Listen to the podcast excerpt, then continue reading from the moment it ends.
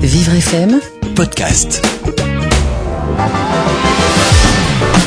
Vous écoutez Vivre d'amour, Christophe Bougnot Sabrina Philippe.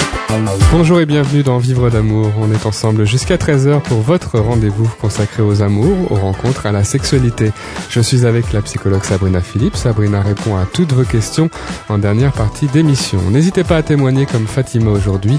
Fatima a 28 ans, elle est IMC et la maman d'un petit garçon, Gabriel, bientôt un an. Au moment où Fatima est tombée enceinte, les gynécologues lui ont dit texto qu'elle ferait mieux d'avorter. Poussée par un fort désir d'enfant, elle a tenu bon et elle a fait la connaissance d'une sage-femme qui l'a beaucoup aidée. Elle nous racontera cette rencontre unique et ses premiers pas de maman dans l'émission. Sabrina Philippe vous accompagne et vous conseille, c'est Vivre d'amour et vous allez forcément aimer. Bonjour Sabrina. Bonjour Christophe. Bonjour à tous, bienvenue. euh, C'est Vivre d'amour tous les jeudis. Notre rendez-vous à midi est consacré à vos amours, vos rencontres, votre sexualité. Dans cette émission, je suis accompagné de la psychologue Sabrina Philippe. Sabrina, vous répondrez aux questions hein, tout à Oui, l'heure. juste une question d'amour, c'est en fin d'émission. Les questions des auditeurs, questions posées par internet vivrefm.com ou sur Facebook en envoyant directement un message. Dans quelques instants, le témoignage du jour, mais d'abord le sondage de la semaine. Étude élite rencontre, euh, sondage, euh, une étude du 27 août 2014. L'argent peut-il acheter l'amour? Le titre fait peur, je vais vous lire un petit peu les conclusions. Oui, allez-y surtout parce que L'argent n'est pas un critère suffisant pour séduire, mais ça compte. Le fait d'être sans emploi est plus embêtant euh, encore que le fait d'être sans argent. Euh, L'ouverture d'un compte commun, troisième résultat, est une étape importante dans l'engagement de deux personnes. Alors Sabrina, une explication sur euh, les sans activité, c'est plus difficile encore que d'être sans argent? Oui, alors ça, ça se comprend tout à fait parce qu'en fait, euh, c'est pas une question d'argent, c'est une question justement d'intérêt. Et on se dit qu'une personne sans activité hein, euh, a peu d'intérêt finalement dans, la- dans sa vie, parce qu'on peut tout à fait euh, travailler bénévolement. Il y a beaucoup d'associations en France. On peut être bénévole. Le Même- temps où on est au chômage, où on cherche un emploi, on peut Et faire même aussi quand on choses. même quand on travaille, on peut Même être bénévole aussi. hein. Donc ça, ça signe évidemment quelqu'un qui euh, n'est pas très intéressé ou très ouvert sur le monde. Le premier résultat qui nous faisait un peu peur, l'argent hein, n'est pas un critère suffisant pour séduire, hein, mais ça compte. Alors on pense encore aux femmes, aux hommes aussi, puisque maintenant c'est dans les deux sens, c'est l'égalité qui se mettrait avec quelqu'un parce qu'il a de l'argent. Est-ce que ça existe encore? Est-ce que sûr. on peut faire attention pour que ça ne nous arrive pas? Ah bah faire attention pour que ça ne nous arrive pas, je ne sais pas, mais Ça va quand Non. on n'a pas trop d'argent, ça va. bah voilà, oui c'est ça. Si si vous n'êtes pas milliardaire, bon a priori euh, ça devrait le faire. Mais ça a toujours existé, ça existera toujours. Il y aura toujours des personnes qui sont intéressées par les biens matériels. Les personnes qui ont beaucoup d'argent, euh, à cet égard, ont un petit peu cette difficulté de se demander toujours si la personne qui est en face d'eux euh, est là par intérêt ou non. C'est bien pour ça qu'en général, ce sont des personnes qui, qui se marient hein, aussi avec une personne qui a le même source, enfin un revenu, euh, en tout cas euh, assez élevé aussi, ou euh, une autonomie financière. Hmm. Vous le remarquerez assez souvent.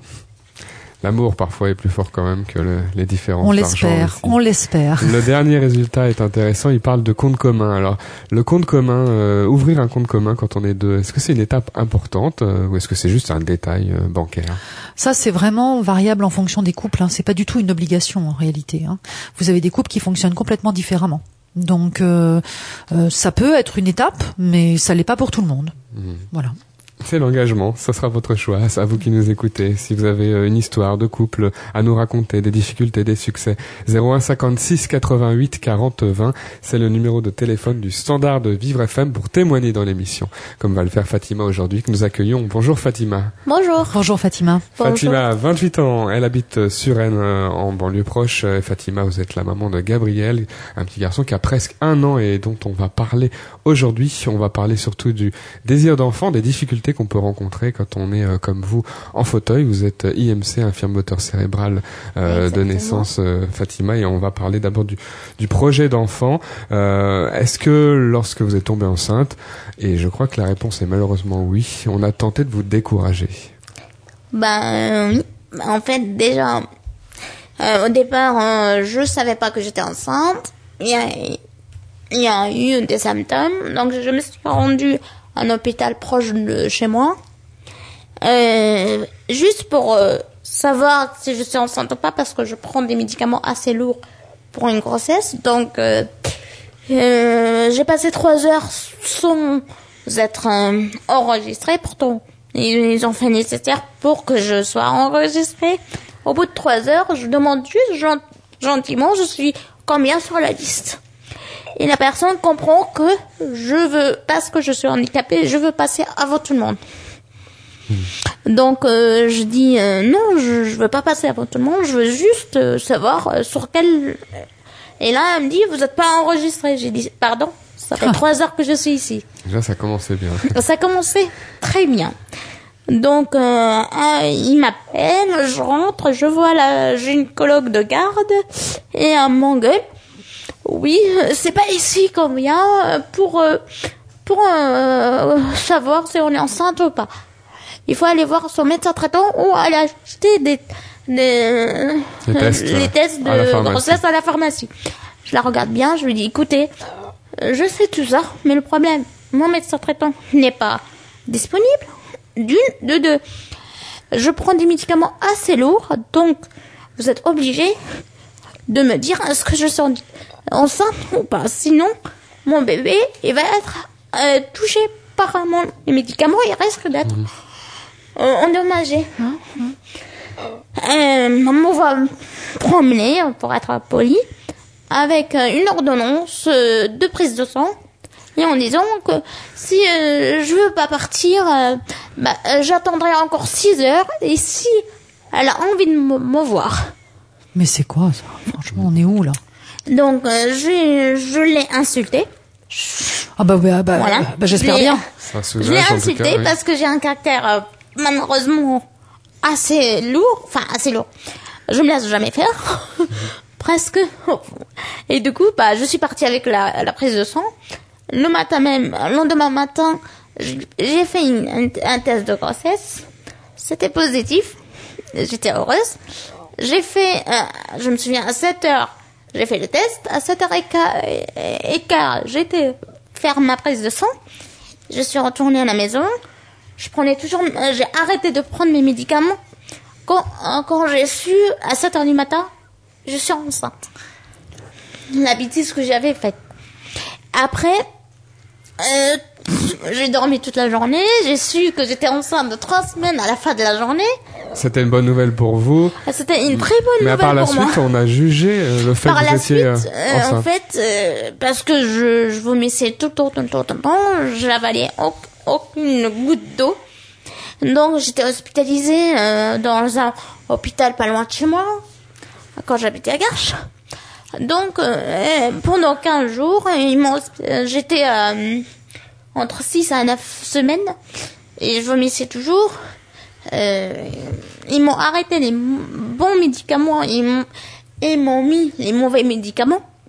Et euh, ils m'ont encouragé à avorter pendant 15 jours. Ils me donnaient pas à manger. Ils me donnaient euh, des médicaments que... Est-ce qu'on vous a dit directement Oui. qu'il faudrait mieux médecin- euh, avorter? Le médecin de garde et le médecin interne, directement, on avorte. Est-ce qu'ils vous ont dit parce que vous êtes handicapé? Ils m'ont dit parce que vous êtes handicapé, parce que vous pourriez pas tenir le coup de vomir jusqu'aux les trois mois. Alors Sabrina, alors faut faut bien faire la, la distinction entre les, les, les, les éventuels problèmes physiques qui peuvent nécessiter d'éventuellement arrêter un une grossesse d'un point de vue médical et puis le jugement. Mais comment on fait justement quand on est une femme, une jeune femme justement, enceinte c'est et très qu'on en compliqué. reçoit des phrases difficiles comme ça? C'est très compliqué parce que là, j'imagine aussi, Fatima, que le fait euh, d'arrêter votre traitement habituel avait une incidence sur vous. Bah oui, je pouvais plus m'asseoir comme je- comme euh, avant. Euh, En fait, il y avait des, des conséquences euh, physiques sur moi. Parce Voilà. que c'est Voilà. le manque de médicaments, si on peut dire ça comme ça. Voilà, c'est ça. Donc après, il y a aussi une responsabilité médicale, surtout si vous vomissiez beaucoup. Hein, je je ne- je n'ai pas rencontré ces médecins, mais c'est vrai qu'il peut y avoir une responsabilité médicale à se dire. Hein, on peut pas risquer la vie de cette patiente parce qu'elle est enceinte. Après, c'est c'est un choix médical en disant, voilà, on peut pas risquer la vie d'une personne pour qu'elle donne donne vie à une autre. Par contre, un médecin peut avoir un, un dialogue avec euh, une belle façon, euh, une bonne visite, bien discuter pour évaluer, parce que normalement on parle toujours du, du risque et du bénéfice, évaluer Voilà. Alors est-ce est prêt à sacrifier la pour limite. avoir un enfant. C'est la limite justement à pas- ne pas franchir. Ou après il y a un jugement moral qui, a- qui intervient Mhm. et qui n'a pas à intervenir. Euh, donc le, le médecin doit être dans la neutralité. Hein Mais moi, ce que j'ai répondu à chaque fois qu'il me disait, il faut avorter, est-ce que c'est une erreur? Est-ce que, est-ce que ce bébé-là, c'est désiré Oui. J'étais consciente quand j'ai arrêté la pilule.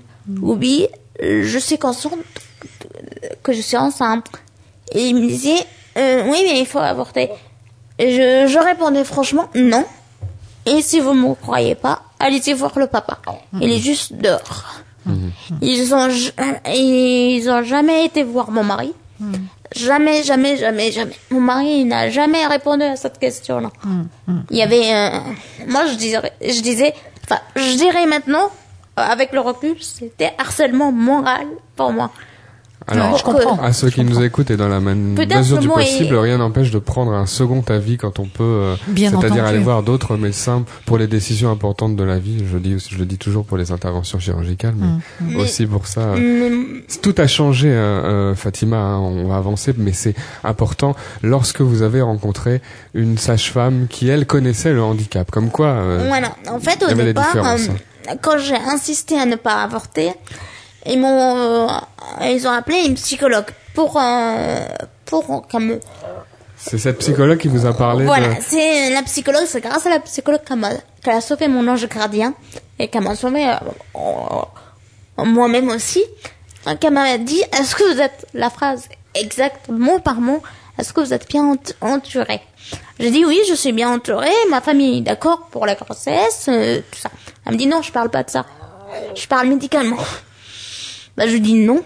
J'ai juste mon gynécologue qui, qui vient pas me voir.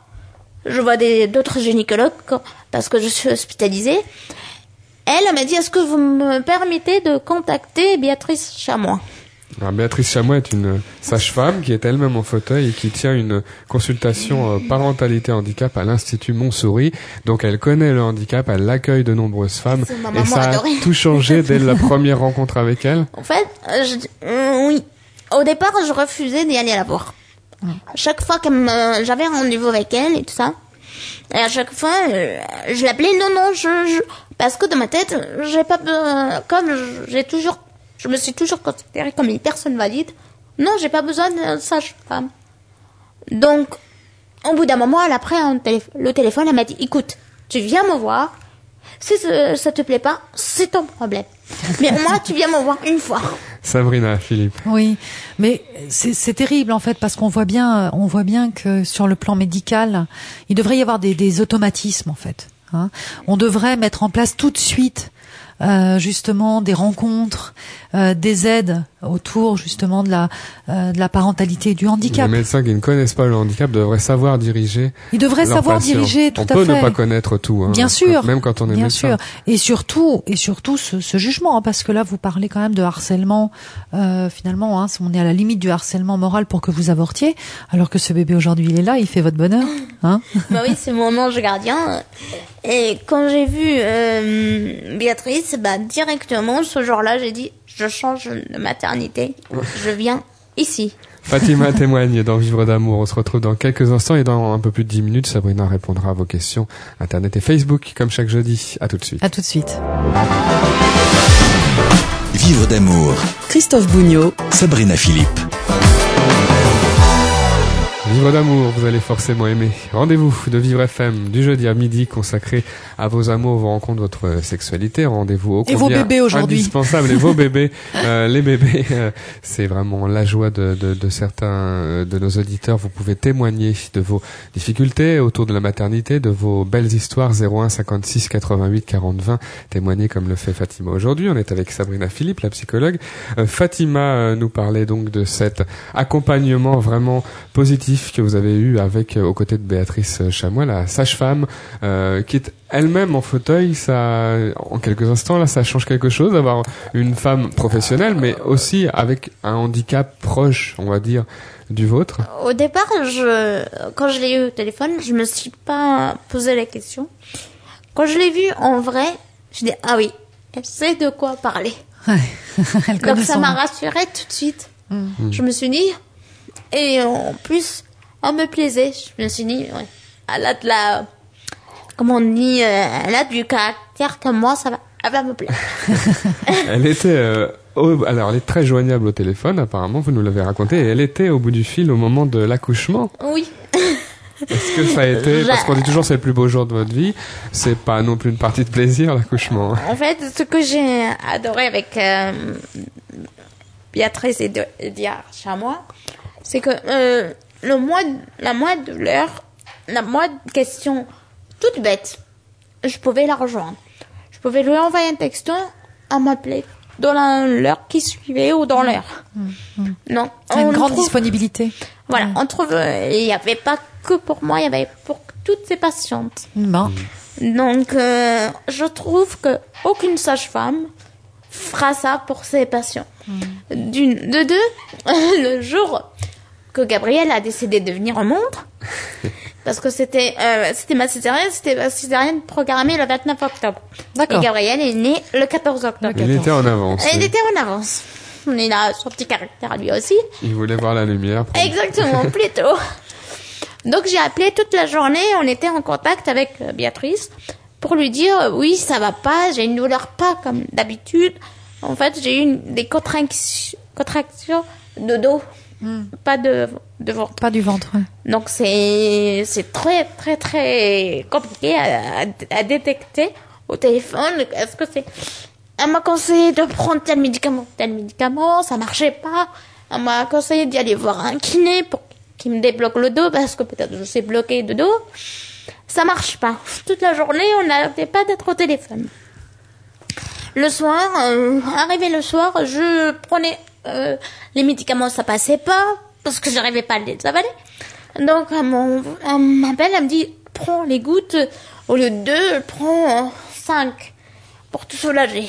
On peut monter jusqu'à 5, il n'y a pas de souci au niveau de bébé. euh, voilà, il va il va rien y avoir. Et je t'appelle d'ici une demi-heure. Elle m'a appelé à 8 heures pour que je fasse ça. À 8h30, elle m'a rappelé. Je lui ai dit c'est pire en pire. Donc elle m'a dit écoute, tu vas, je vais appeler tout de suite à l'Institut Montessori et tu, tu te changes et tu y vas. Ouais. Et Euh, là, c'était je- le je moment. m'inquiète. hein. C'était le moment. Et là, c'était le moment. Elle m'a, à peine j'ai eu le temps de me changer et prendre la valise de bébé et fermer la porte de chez moi, elle m'a rappelé. Et t'attendre là-bas. Il y a telle, telle, telle personne qui va, t- qui va t'attendre. Elle est extraordinaire cette femme. Hein. Il faut quoi, absolument qu'elle elle est vienne. hein. organisée. C'est très Il faut- rassurant. Il faut hein, qu'il faudrait qu'on ait son témoignage ici parce que c'est une disponibilité comme ça pour ses patientes, c'est Donc, euh, j'arrive. euh, euh, je lui dis oui, là je suis euh, presque dans l'ascenseur. euh, Je, on va y aller tout de suite. Elle me dit ok, quand t'arrives là-bas, tu m'envoies un texte, un texto. Je suis arrivée là-bas, c'est mon mari qui, qui faisait, un- qui envoyait des textos à ma place parce que moi je- j'avais une ça envie, c'est être soulagée. Donc, euh, je lui ai envoyé un texto comme quoi je suis arrivée et, et que là, je suis en salle de travail. Enfin, une salle de travail, si on peut dire ça comme ça, parce que moi, j'étais ailleurs. J'étais dans une salle avec, euh, avec plein de machines et tout. Elle me dit oui, euh, on était au téléphone et tout. Et là, les, les infirmières viennent me voir. On n'arrive pas à rejoindre votre euh, sage-femme. Bah, je dis, c'est normal, elle est avec moi au téléphone.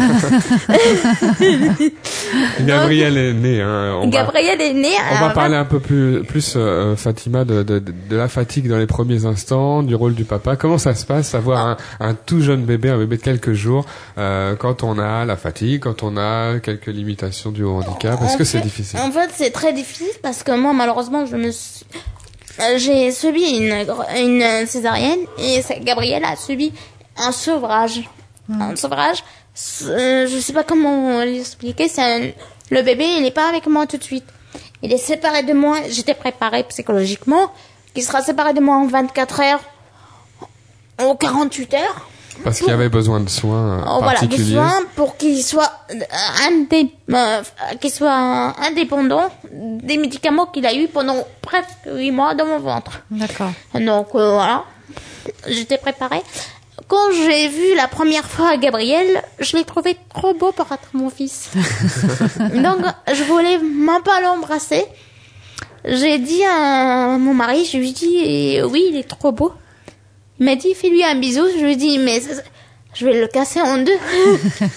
C'est pas mon bébé. Euh, j'ai pas ressenti la- tout ce qui, tout ce qu'on entend dès qu'on voit le, notre, notre bébé, on est tout de suite maman.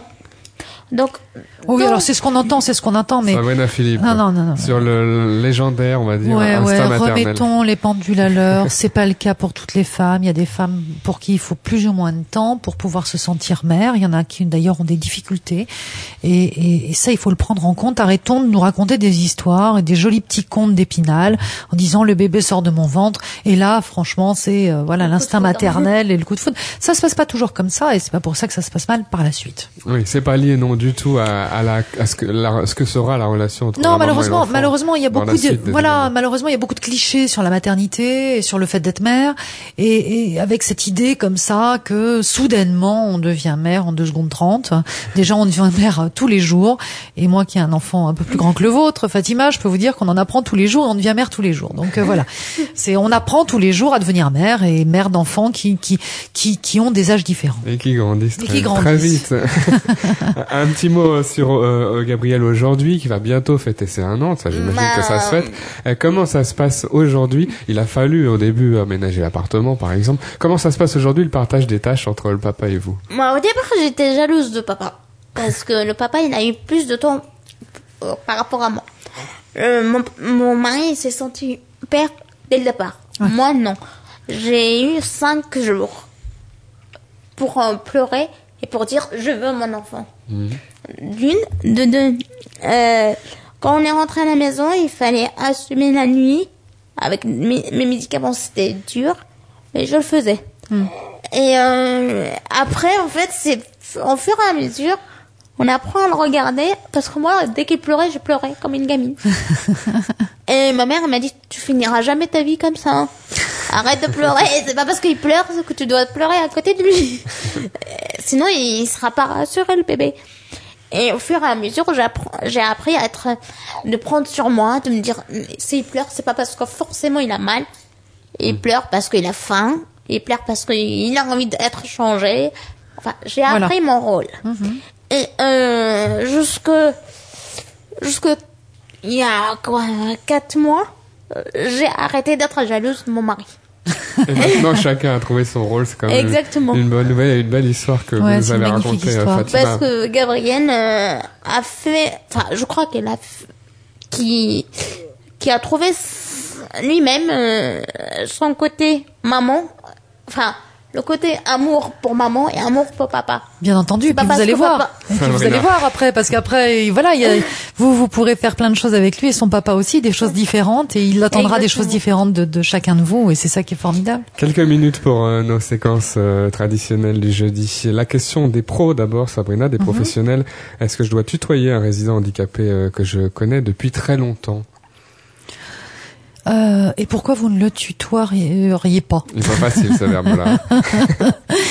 Pourquoi pas tu Euh, Pourquoi pas tu Voilà. Hein, pourquoi pas tu Franchement, euh, bon, bien sûr qu'il y a les soignants et puis euh, on dit la relation soignant-soigné, mais avant tout, c'est deux personnes, c'est deux êtres humains qui se rencontrent dans un cadre certes professionnel ou médical, mais c'est avant tout deux personnes. Sur la question de la distance, parce qu'on a beaucoup entendu cette distance nécessaire. Ah, écoutez, je pense que cette histoire de distance aussi, elle arrange beaucoup, beaucoup de soignants. Voilà. Vous savez, c'est facile même dans mon métier. Hein, on parle beaucoup de distance dans mon métier. Attention, il faut pas, il faut, il faut être dans cette espèce de neutralité totale, euh, euh, loin, loin. hein. et c'est une très mauvaise façon de travailler. C'est une très mauvaise façon de d'être un soignant. Parce que avant tout, je vous dis, c'est une personne humaine que vous avez en face de vous, comme vous, vous êtes humain.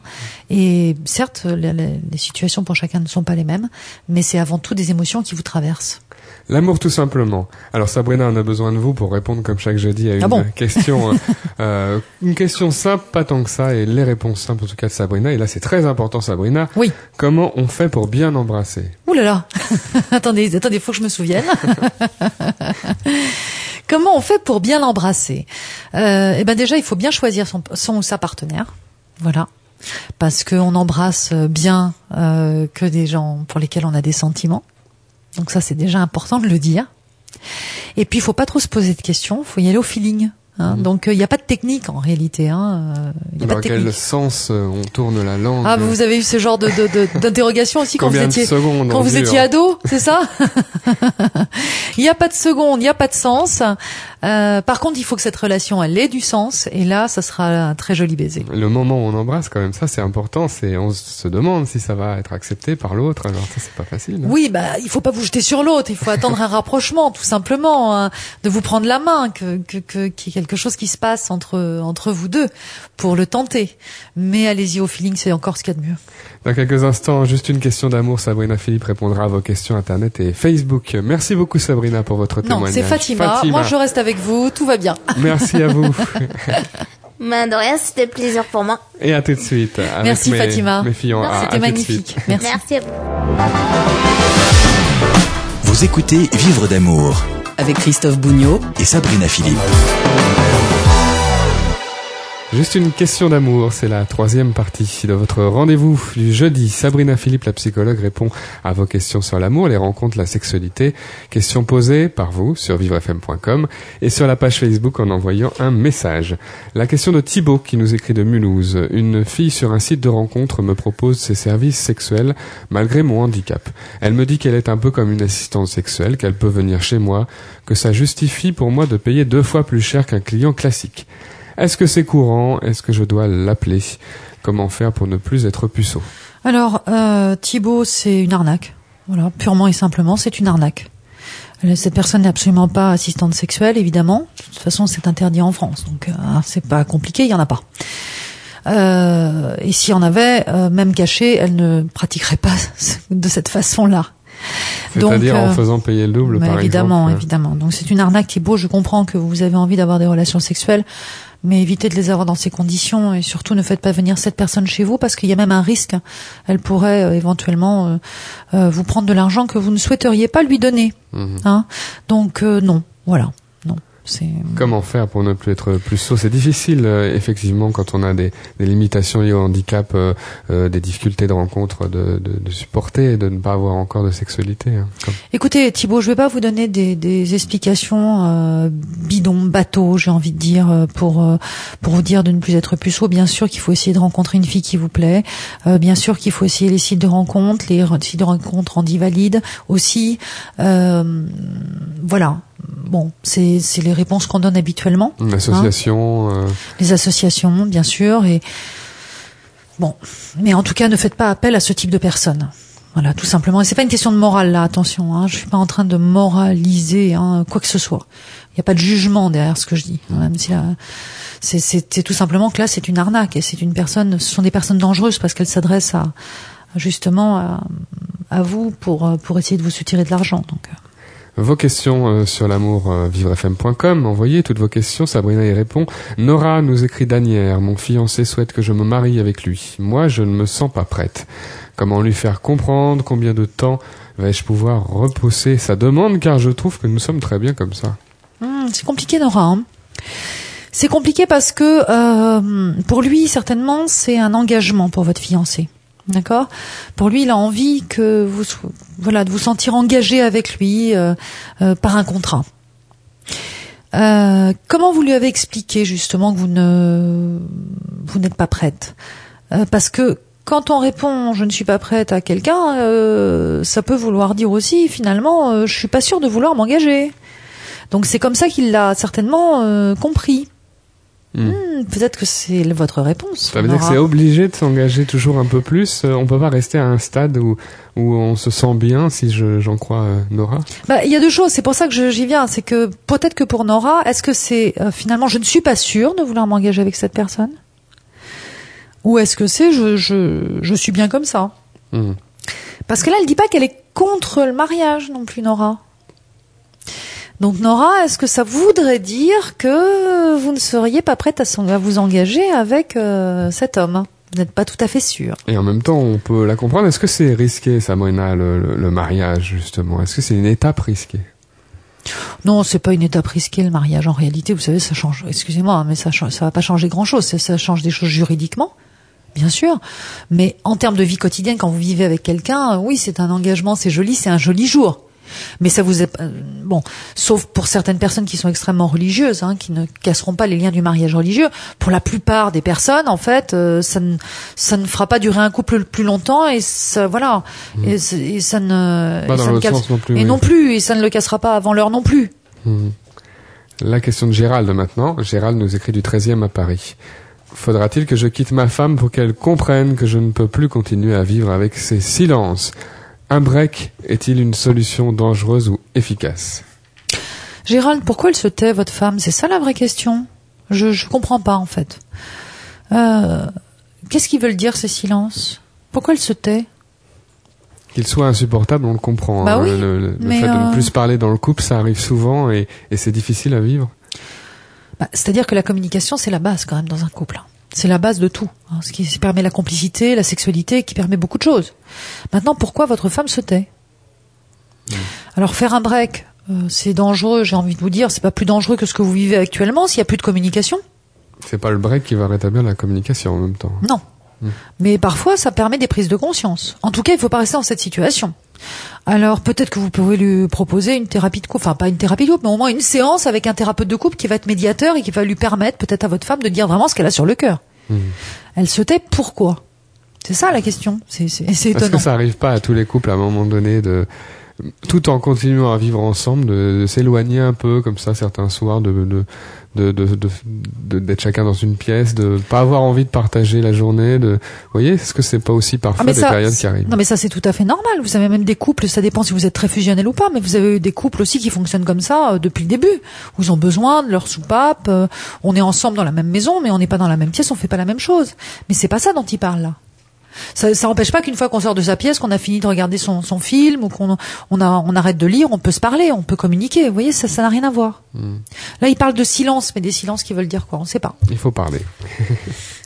Vos questions sur l'amour, les rencontres, la sexualité, vivrefm.com, la page Facebook en envoyant un message, Sabrina y répond. Alvaro de Maison Alfort, ma sœur accumule les comportements dangereux. Elle va en soirée, elle boit beaucoup d'alcool, prend des drogues parfois et je reviens, et elle revient toujours avec un homme différent. Elle est libre de ses choix, certes, mais je m'inquiète. Comment puis-je intervenir? Comment l'aider à tomber sur des hommes mieux que ceux qu'elle a connus pour l'instant?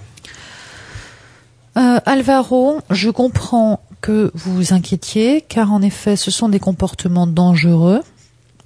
Et il est possible, je dis bien, il est possible, hein, n'interprétez pas mal mes propos, mais que euh, elle soit dans un mal-être, voire un début de pathologie. Donc il faudrait qu'elle consulte. Il faudrait l'amener à consulter. Comment puis-je intervenir? Il faut l'amener à consulter Hmm. parce que vous avez des pathologies euh, mentales qui commencent comme ça. Voilà. Euh, avec beaucoup de prises d'alcool, de, de, de médicaments. euh, euh, Là, c'est pas simplement une personne qui fait la fête à l'excès. Hein. Sabrina, d'après vous, il- ça peut, ça peut être. euh, elle revient toujours, bah, chose. euh, revient toujours avec un homme différent. Ça veut dire qu'elle a beaucoup beaucoup bu. Ça veut dire qu'elle prend de la drogue. Ça veut dire elle sait pas trop ce qu'elle fait. Donc déjà elle se met en danger. Hmm. D'accord? Euh, faire la fête, c'est pas se mettre en danger. Hein. Là, c'est c'est plus la fête du tout là, Hmm. en réalité. Et je comprends euh, Alvaro. Il a raison de s'inquiéter. Et c'est bien qu'il le fasse. Voilà. Donc il faut que- qu'elle consulte. Est-ce qu'elle ne peut pas lui dire, ça ne te regarde pas, euh, même si t'es mon frère, enfin, que c'est pas facile de parler de ça avec euh, sa sœur adulte Est-ce qu'il peut se permettre de l'emmener euh, par le callback euh, chez la Ben, psychologue? Bah chez un psychiatre là, en l'occurrence. Oui. Et euh, bah il peut se permettre. Il faut tout faire pour. Hein. Hmm. Faut insister Alvaro. Faut y aller. Hein. Expliquer. Parce que en effet, elle peut faire des mauvaises rencontres, elle peut avoir un accident, enfin il peut se passer plein de choses quand même. Vous voyez, là on n'est pas dans le cas de quelqu'un qui fait juste la fête de temps en temps et qui s'amuse, c'est pas ça qu'il raconte, Alvaro. Il faut bien faire la différence. Christophe d'Orléans, ma petite copine passe tout son temps à prendre des selfies de nous deux, les photos que l'on fait soi-même. Elle les poste sur Facebook, raconte tous les détails de nos journées, et pendant ce temps-là, je suis seul devant la télé. est-ce qu'elle m'aime ou est-ce qu'elle s'aime elle-même? Comment changer les choses? Euh, Christophe, je crois que votre petite amie, euh, ah c'est pas vous Christophe, c'est vous qui prenez des, votre petit, votre petite amie prend des selfies? C'est beaucoup de monde, hein, ça c'est vrai. Beaucoup de jeunes, euh, notamment, il y a cette mode-là. Est-ce que dans ces conditions-là, c'est inquiétant pour Christophe? Bah, c'est pas forcément inquiétant, mais moi j'ai l'impression surtout que vous deux vous devez être assez jeunes et que elle, euh, votre petite amie euh, Christophe, elle, est un peu jeune et puis euh, du coup elle aime bien communiquer sur les réseaux sociaux. Donc ça relève finalement d'une certaine fierté d'être avec vous. Voyez-le aussi sous Ah, cet angle. ça, Ah bah oui. mal. Elle poste des photos de vous deux. Elle est fière vis-à-vis de ses copines de dire regardez mon petit copain comme il est beau, comme il est, comme on forme un beau couple. Regardez tout ce qu'on fait ensemble. Bon, d'un autre côté, euh, Christophe, euh, bon, vous pouvez quand même lui dire gentiment, euh, écoute, range ton téléphone euh, et puis euh, voilà, laisse-moi t'embrasser. Hein, il y en a marre de, de cette communication virtuelle. Alors sinon, Christophe, vous faites un selfie de vous-même et vous marquez en dessous « Je suis seul devant la télé, reviens ». Ça marchera peut-être. Autre question, c'est Karima. Karima nous écrit du 19e à Paris. Mon mari a voulu m'emmener sur le pont où nous nous sommes rencontrés il y a 24 ans, mais il m'a emmené au pont de la Concorde où je n'étais jamais allé. Est-ce le lieu de rencontre de son ex? Un oubli Ce genre d'erreur est-il euh, un mauvais signe pour notre relation? Ça me fait Je- rire, Sabrina. Ah ouais, j'adore cette question. Je crois que c'est une des meilleures qu'on ait qu'on ait eu dans cette émission. Euh, j'adore l'idée qui vous emmène sur un pont, c'est pas le mont. ah, écoutez, Karima, déjà, il se souvenait que c'était un pont. Donc, euh, alors, c'est déjà pas mal. Vous imaginez si vous avez emmené ailleurs que sur un pont? Là, là, là, ça aurait été plus inquiétant. Non, je crois que tout simplement c'est un oubli. Mais vous savez, les hommes, ils sont pas super doués pour ce genre de truc. Il Dites faut le dire. Non, mais c'est vrai. c'est vrai. Mais c'est l'intention qui compte, Karima. Moi, je crois pas qu'il y ait. Voilà. euh, euh, je crois pas que ça soit une ex, hein, ou alors il emmène euh, chaque ex sur un pont différent. Vous voyez, il fait, il fait tous les ponts de Paris. Mais donc, je crois pas que ça soit ça. Par contre, il vous aurait dans- emmené carrément dans un autre lieu, ça aurait été plus inquiétant. Là, je vous aurais dit bon, il s'est trompé de pont, il s'est trompé Il de y a pont. le geste quand même de faire quelque chose pour la soirée. euh, de... Mais oui, c'est l'intention qui compte. Il est pas très axé sur les détails. Bon, le pont de la Concorde ou un autre pont, c'est pareil finalement. Ce qui compte, c'est que ça fasse un pont dans votre amour entre Ah, vous deux. Bon, et bientôt Hein l'eau va couler sous les ponts. Ils passeront à autre chose. Euh, Tire les pimpons. Bon.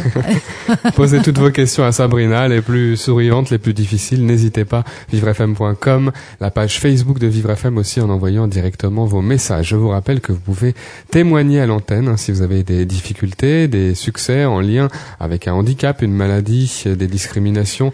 Tous les sujets sont abordés autour de l'amour avec Sabrina Philippe. Le numéro du standard de Vivre FM, c'est le 01 56 88 40 20, numéro qui vous permet de raconter votre histoire et d'accéder à l'antenne 01 56 88 40 20. On est là tous les jeudis à midi. Merci Sabrina. Merci Christophe.